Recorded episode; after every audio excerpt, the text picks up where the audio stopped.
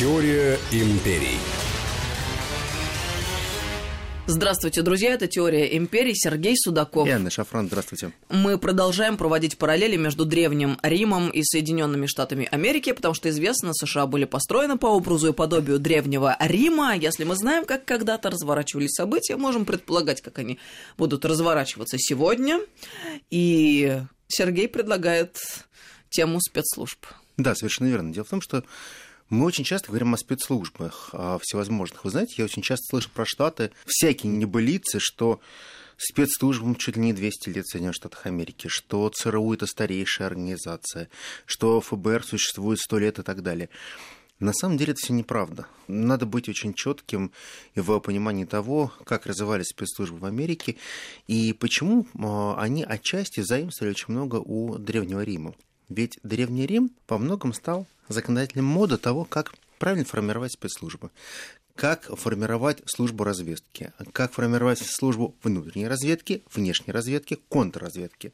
Ну, давайте по порядку. Вот а, большинство а, считают, что Гай Юлий Цезарь был тем человеком, который во многом создал службы разведки как подразделение в римских легионах. На самом деле это было неправда. Цезарь улучшил определенное качество разведки. Изначально все-таки разведка появляется тогда, когда идут войны с Ганнибалом когда впервые появляется нужда в полновесном получении информации. Информация становится настолько ценна, что исход боя во многом зависит исключительно от того, какой информацией ты обладаешь. И тогда начинают формироваться разные службы, которые могут донести информацию. Самый простой вариант. Представляете, идет, идут легионы, идут войска, и примерно засылаются сначала на 30 миль, определенные разведчики, которые обгоняют основное войско. Другие а, обгоняют войско примерно на 60 миль и, соответственно, 100 миль. И вот э, поэтапно они возвращаются, и каждый оповещает, что они увидели, вражеские э, кордоны, увидели или услышали у кого-то что-то и так далее, и переносит эту информацию. Но эта информация, она тактическая, она не дает тебе возможность изменить стратегию. Потому что, по большому счету, ты понимаешь, да, вот войско находится к северо-западу от той точки, где ты находишься. Значит, вы бой, возможно, примете через один день. Но по большому счету это ничего не меняет ты не знаешь противника, ты не понимаешь, как с ним вести борьбу. И вот тогда начинают задумываться сципион африканские, что надо создать систему не только ближнего боя, то есть ближней разведки, а некую систему оповещения, чтобы мы могли понимать, а с кем мы имеем дело.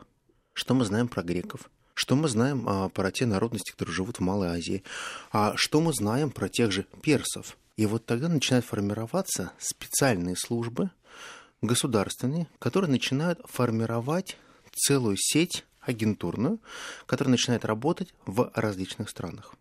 Как это происходит? Самая большая разветвленная сеть какая уже существующая? Торговая.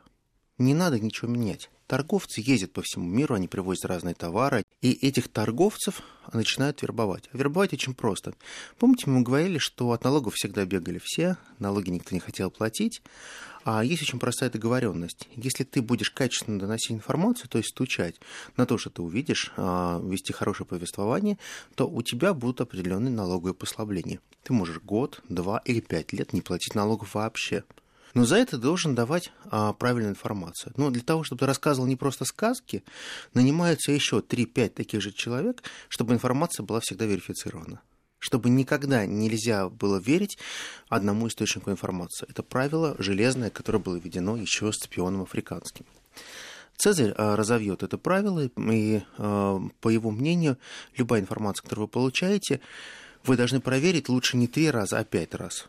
Потому что слишком много лжи, слишком много того, что приукрашивают, слишком много того, что люди хотят просто надуть щеки и рассказать о каких-то событиях очень интересно, поведать определенные сведения.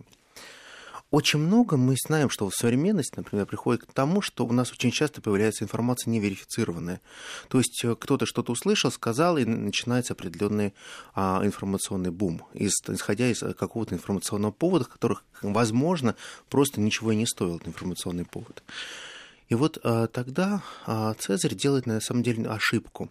Он завязывает ключевых информаторов исключительно на себя, которые приходят к нему, информируют его, И тем самым а, он тратит колоссальнейшее время на то, чтобы постоянно общаться с этими информаторами, чтобы быть в курсе событий. С одной стороны, это очень здорово, когда первый человек в Риме обладает колоссальным источником информации, к нему стекаются разные а, источники, верифицирует, сам принимает решения. Но проблема в том, что он один. Он не может самостоятельно изучить все ситуации, которые происходят в Германии, в Галлии, в длинноволосой Галлии, в Испании, на островах, в Сицилии. То есть, по большому счету, задача держать огромное количество информации в голове и понимать, а какова ситуация с точки зрения народных восстаний, а какова ситуация с точки зрения бунтов. А что изучали они в основном? Сплетни. Конечно, сплетни, слухи, анекдоты, все это было здорово. Но это не все.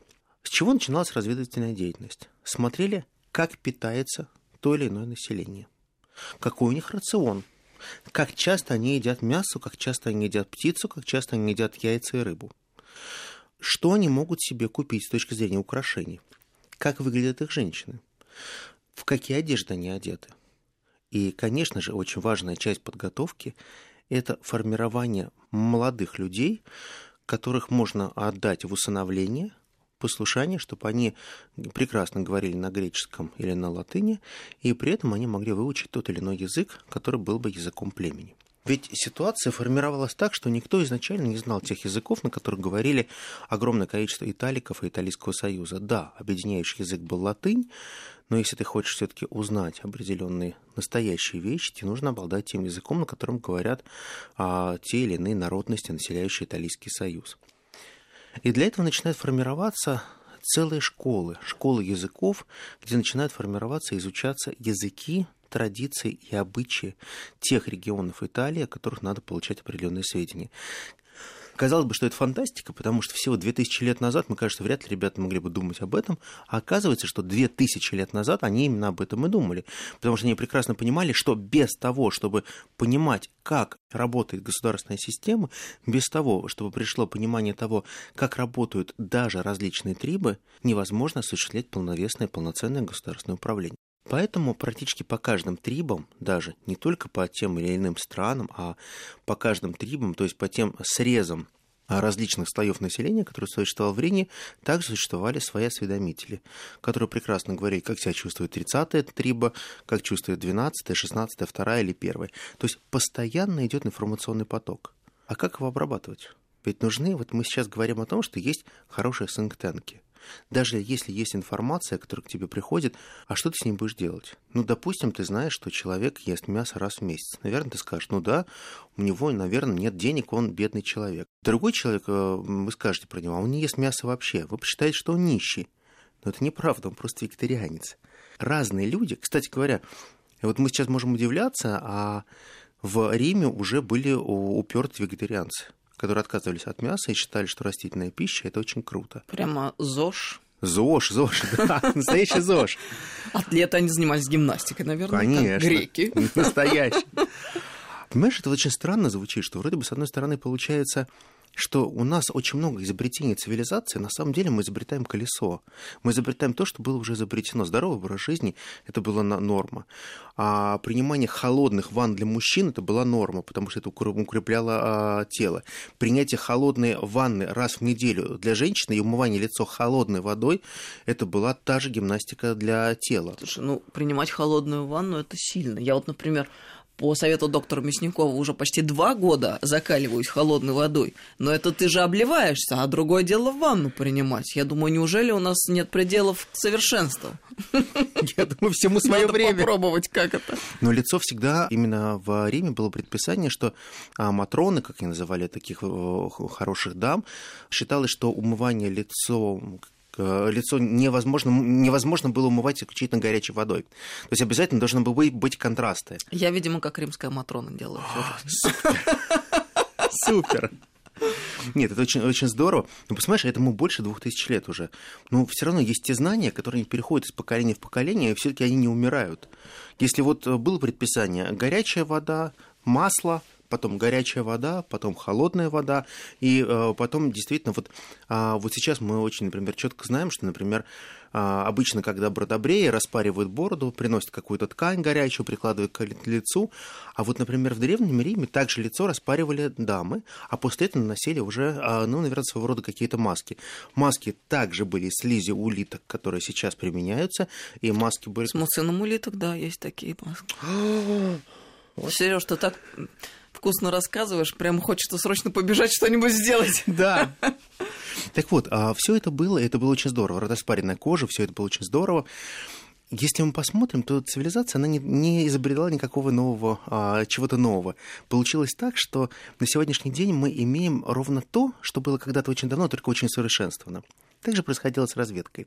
Разведывательные службы, они существовали всегда и очень долгое время. И огромную роль в этой разведывательных службах, конечно же, влияли жены высокопоставленных политиков. Именно жены собирались в женских салонах, в гости приходили. И среди этих жен появлялись самые выгодные и самые дорогие агенты. Потому что они невзначай спрашивали, они задавали вопросы. Самое большое их занятие и труд это было постоянная тренировка памяти. Чтобы четко помнить дословно, кто что сказал, чтобы можно было это пересказать. Не всегда слуги могли участвовать в тех или иных закрытых заседаниях, особенно дамского клуба, потому что дамские клубы это были так называемые клубы по классическим сплетням. Были не классические сплетни, когда что-то выдумывали, а были классические сплетни, когда обсуждали реальные события, кто как живет с кем, а кто каким образом поссорился, у кого какой-то нрав, а возможно, чей муж и в том числе хочет стать первым человеком в Риме, а если он хочет стать первым человеком, то это заговор. И, конечно, это надо было пресекать. О, совершенно разветвленная сеть разветвленная сеть разведки, которая существовала в Риме. Но Рим никогда не был свободен. Против Рима выступало огромное количество наций. Поэтому огромное количество тех государств, которые так или иначе воевали с Римом, недолюбливали Рим, они также имели своих агентов внутри Рима, имели своих агентов влияния и получали те же данные, но изнутри, из Рима. В том числе а, остались даже такие важные данные о том, что ряд сенаторов особенно после чистки Сулы, когда появляются новые люди, когда появляются новые сенаторы, когда совершенно непонятные э, люди так или иначе проникают в законодательное собрание, они являются настоящими агентами влияния. И они начинают формировать определенные лобби, лоббистские группы, и эти лоббистские группы начинают уже выступать как некие самостоятельные элементы. И вот здесь возникает принципиальный вопрос. Если есть разведка, то всегда появляется и контрразведка, то есть та структура, которая будет а, эту разведку каким-то образом вычищать, выслеживать. Тех разведчиков, которые будут засланы, они будут их исключать из политических процессов или попросту уничтожать. Но что касается легионов, очень важно было отметить тот факт, что чаще всего вот простыми осведомителями служили те, кто работал на кухне, те, кто раздавал хлеб, те, кто кормил, потому что во время еды солдаты и легионеры делились своими э, взглядами очень открыто. Они говорили о том, как они относятся к своим военачальникам, они говорили о том, как они относятся к своим правителям. И те люди, которые работали на кухне, они очень четко записывали их мнение, но никогда не говорили, кто персонально что сказал. Это были некие общие данные, которые называются просто настрой. Настрой легионов, настрой армии. При определенном таком социальном срезе можно было понять, о чем действительно говорит настоящая армия. Но это была только лишь одна часть, потому что все-таки огромнейшая часть разведки это, конечно же, всегда формирование некоторых стереотипов которые так или иначе существуют в других странах, которые были противны Риму. Поэтому разведчики, они не только детьми попадали в выслужение, в те или иные царственные дома, это даже э, оставлены простые примеры. Вот, например, при Митридате были свои соглядатаи, которые так или иначе могли доносить информацию. При царе Тигране армянском были те же соглядатаи Рима, которые были настолько ему близки, что один из них был практически его названным сыном, а на самом деле он был агентом влияния Рима. И история формирования настоящих разведок, она имеет свои очень длинные корни. И Соединенные Штаты Америки, когда будут формировать свои службы разведки, по-настоящему они будут сформированы только после Второй мировой войны. Они возьмут как определенный отпечаток то, что было в Риме. Но об этом чуть позже. Это «Теория империй». Сергей Судаков, Анна Шафран. Продолжим через несколько минут. Теория империй. Продолжаем разговор. Теория империи. Сергей Судаков, Анна Шафран, спецслужбы в Древнем Риме и вот, в Америке. Да. А, дело в том, что Рим научил, каким образом можно формировать определенные ветви спецслужб. Рим показал, что существует разведка, существует контрразведка, существуют определенные модели, как можно было бы не просто уничтожать те или иные агенты, а, агентурные сети, которые были сформированы в Риме чужими государствами, а как их можно было побороть своего рода, выдавая им некую ложную информацию. То есть существовали определенные форматы, как можно было при помощи своих уже агентов, те, которые сливают им информацию, выдавать им им неверную информацию. Контрразведка? Контрразведка, совершенно верно, постоянно. И контрразведка, э, она работала очень хорошо в Риме. Дело в том, что блестяще подготовленные ребята. Изначально можно было взять того человека, который знал хотя бы один язык, один иностранный язык и более. Потому что если ты не способен выучить иностранный язык, ты никогда не сможешь э, держать информацию в голове. Считается, что если человек знает 2-3 иностранных языка, то это тот человек, который вполне обладает теми способностями, чтобы мог быть сформирован из него настоящий контрразведчик или разведчик. Потому что если ты не знаешь языков, ну, увы, не получится, потому что есть прямая связь того, насколько ты можешь обладать иностранными языками, насколько ты имеешь, можешь э, приходить к некому особому аналитическому типу сознания. Мы говорим о том, что Цезарь э, создал, мне кажется, не очень правильную систему, когда все топовые разведчики должны были все докладывать Цезарю лично. А оказывалось иногда так, что прибегал а, гонец, а, топовый разведчик, который был, была просто очень актуальная информация, которую надо было донести до Цезаря. Но Цезарь либо был в отъезде, либо эта информация переставала быть актуальным, и доставка информации в 2-3 недели была уже не актуальной. И вот тогда, уже после того, как Цезарь не станет, когда Цезарь будет убит, появляется система, при помощи которой формируются некие штабы, который формирует и собирает эту информацию. И такие штабы формируются на базе старейших домов и старейших семей Рима. То есть эти старейшие семьи, они а, абсолютно осознанно становятся защитниками римского государства, становятся защитниками Рима как такового, и они начинают постепенно формировать полновесную сетку, при помощи которой можно будет защищать настоящие права римских граждан. Но при этом очень большая роль, которая отдается на откуп э, спецслужбам, я уже говорил, это изучение традиций других государств. Я говорил, что изучается, например, там, культура питания, культура одежды, а также изучаются те традиции, то есть изучаются их божества, их верования, изучаются их привычки, изучаются то, каким образом происходит субординация в той или иной нации, что является авторитетами. И самое главное, составляются списки а, лиц, принимающих решения, то есть и лидеров общественного мнения, если говорить современным языком. Самое важное, что должны знать римляне о своих конкурентах, это лидеры общественного мнения. Кто они, как они формируют общественное мнение, являются ли они выходцами из правящего класса, являются ли они выходцами не из правящего класса.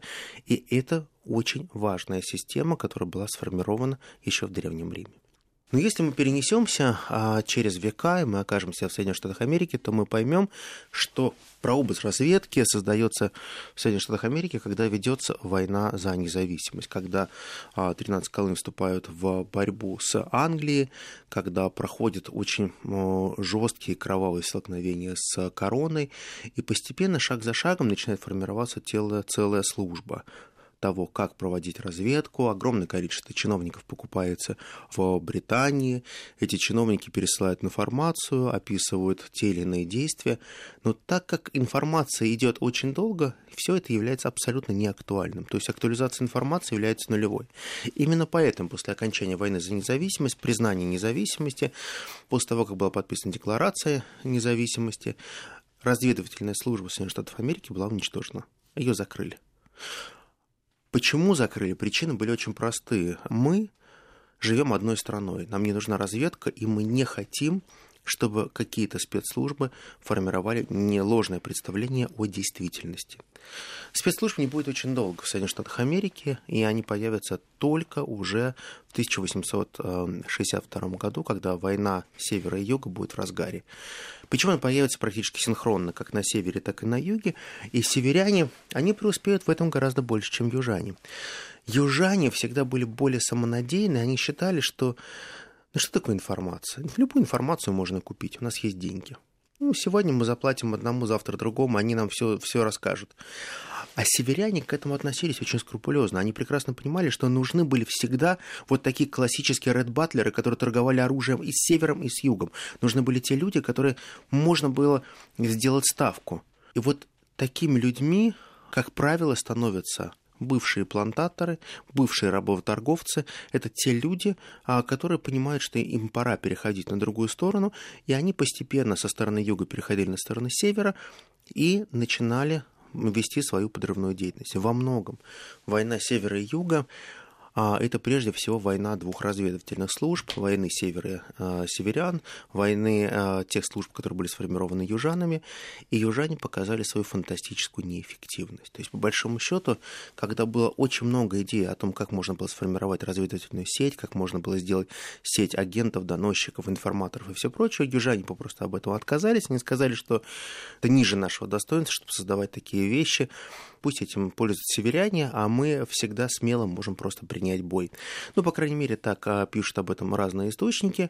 Но ровно после того, как была закончена война севера и юга, все формирования, связанные с разведывательными службами, были сформированы, а большинство тех людей, которые считали себя суперспионами, они были застрелены. То есть ситуация была обнулена. Мы единая нация, ничто не должно нас разлучать. Как жестоко порой складываются обстоятельства. Да, сегодня ты крутой парень, думал, что ты можешь колебаться между севером и югом. После того, как война севера-юга закончила, ты получил пулю в голову. Вообще, конечно, это ужасно, когда происходят такие истории, связанные со спецслужбами. Что такое спецслужбы? На самом деле это крем для крем, ну так, если по большому ну, счету. Да, да. Ты рассказываешь, а я вообще-то вспоминаю крах Советской империи и предательство вот это ужас просто. с нашей стороны всех тех спецслужб, которые с нами сотрудничали.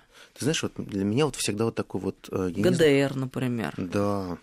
Я не знаю, почему-то у меня в детстве так сформировалось такое мнение о нашем поручике Кольцове, адъютант его превосходительства, когда он мог цокнуть а, башмаками, сказать «честь имею». Вот такой образец а, настоящего разведчика, который был в стане врага, который вжился блестяще в образ, который э, фантастически смог сыграть, воплотить роль белого офицера. Не знаю, это мои какие-то детские были впечатления. Я очень любил этот фильм в свое время, советский адъютант его превосходительства. И сейчас я смотрю вот на ту историю, которая развивалась на наших глазах с крушением Советского Союза, с тем колоссальным предательством, которое было. Это просто чудовищно, когда ты начинаешь думать об этом так подробно э, и представлять все масштабы трагедий, которые случились. Но это же люди, которые были верными. Это были которые же... были это же... союзниками. И ведь многие попали в тюрьмы попали в тюрьму, кто-то был уничтожен, кто-то просто перестал дышать. И все по простой причине, что нашлось несколько подонков, вот просто настоящих подонков. Эти подонки смогли сотворить то, что называется уничтожение целого класса. Целый Совершенно с тобой здесь солидарны, именно в терминологии, которую ты используешь. А по-другому никак. Ну вот понимаешь, ну вот понимаешь, есть чужие и свои. Вот есть свои, это да. свои близкие. Свои это свои, они всегда должны быть. Вот есть, своими. а есть все остальные. Вот посмотри, ведь это же пошло достаточно издалека. Никогда мне не объясняй, прав ты или виноват. Если ты мой друг, я тебе помогу. Откуда это пошло? Вот вспомните. Ведь это простая вещь, которая в свое время когда-то Крас поделился с Цезарем. Мне не важно, изменяешь ли ты своей жене. Мне не важно, сколько у тебя долгов, но если ты свой, я на твоей стороне. По большому счету, вот это то, что стало использовать Соединенные Штаты Америки. Они стали вносить некую ложную систему доверия людям.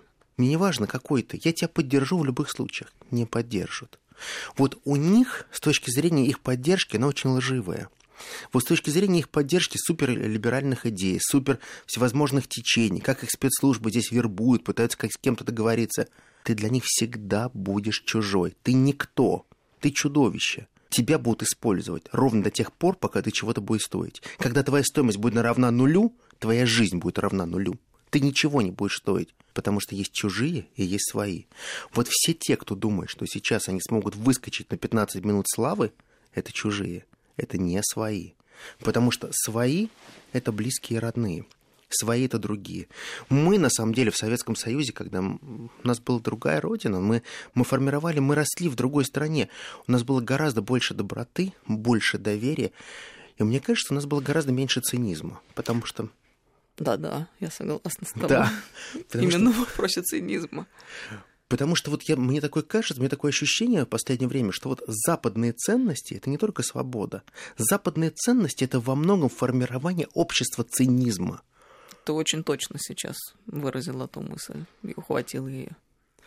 И вот исходя из того, что вот это общество цинизма было сформировано, то Соединенные Штаты Америки, которые переживали достаточно большое количество кризисов, в том числе Великую депрессию, и э, Франко Делано Рузвельт с его политикой нового курса, который называется New Deal, он начинает формировать определенные идеи о создании национальной службы безопасности, национальной службы разведки впервые ставится такой вопрос, как национальные интересы. Не государственные, это некие надгосударственные э, интересы.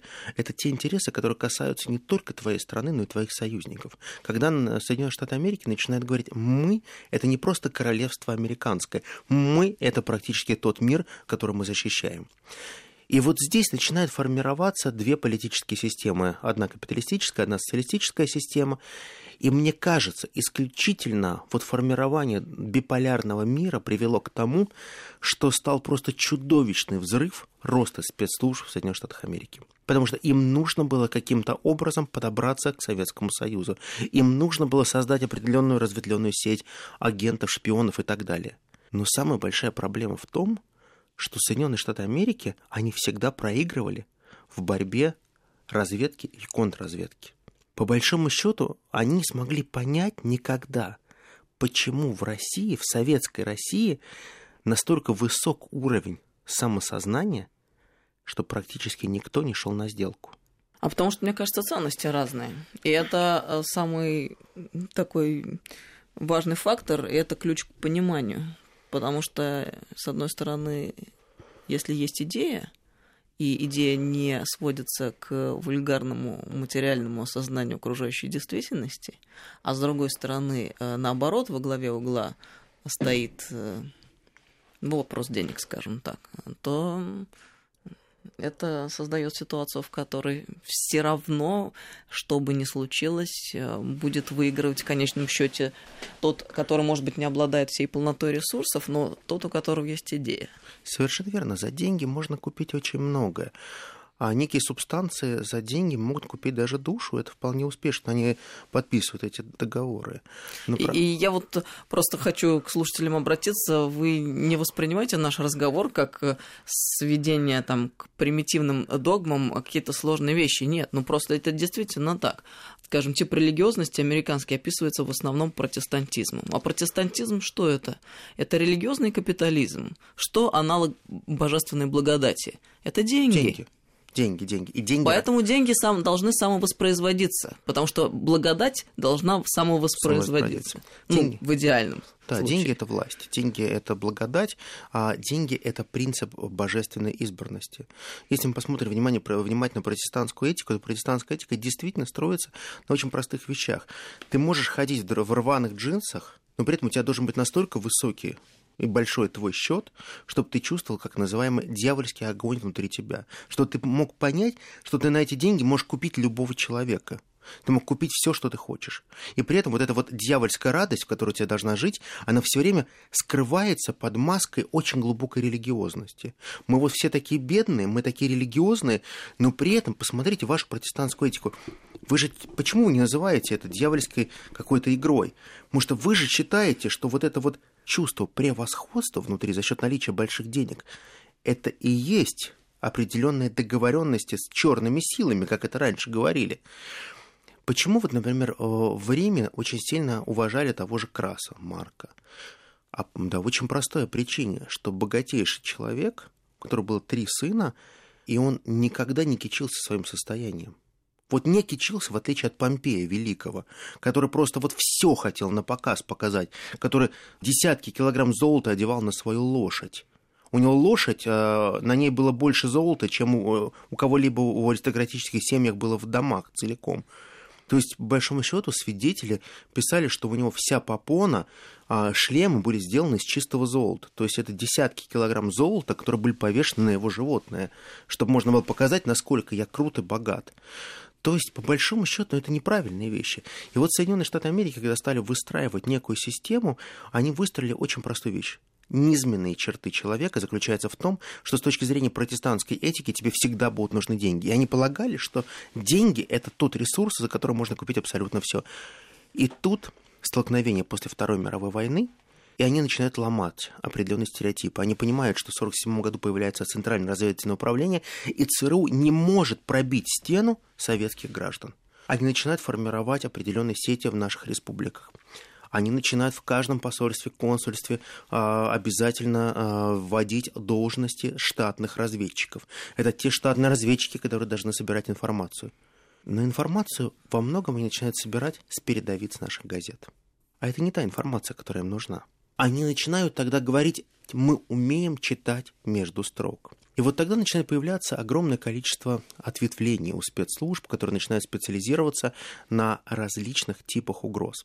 Вообще, вот с точки зрения формирования спецслужб, просто запомните, спецслужбы появляются это ни в коем случае не, не ЦРУ, конечно же, не ФБР, а это, конечно же, военная разведка на базе военно-морских сил США. Вот именно на базе военно-морских сил появляется самая мощная разведка, и часть этой разведки, потом часть кадров уже перейдет в том числе работать в ЦРУ, ФБР, и, конечно же, если говорить о современном а, мире, то часть а, их принципов работы будет перенесен в а, АНБ, Агентство национальной безопасности, где они будут достаточно успешно реализованы. А на самом деле, что происходит в конце 40-х годов после Второй мировой войны? Каждое ведомство, Министерство финансов, Министерство экономики, Пентагон, все министерства начинают формировать на базе своих ведомств разведки.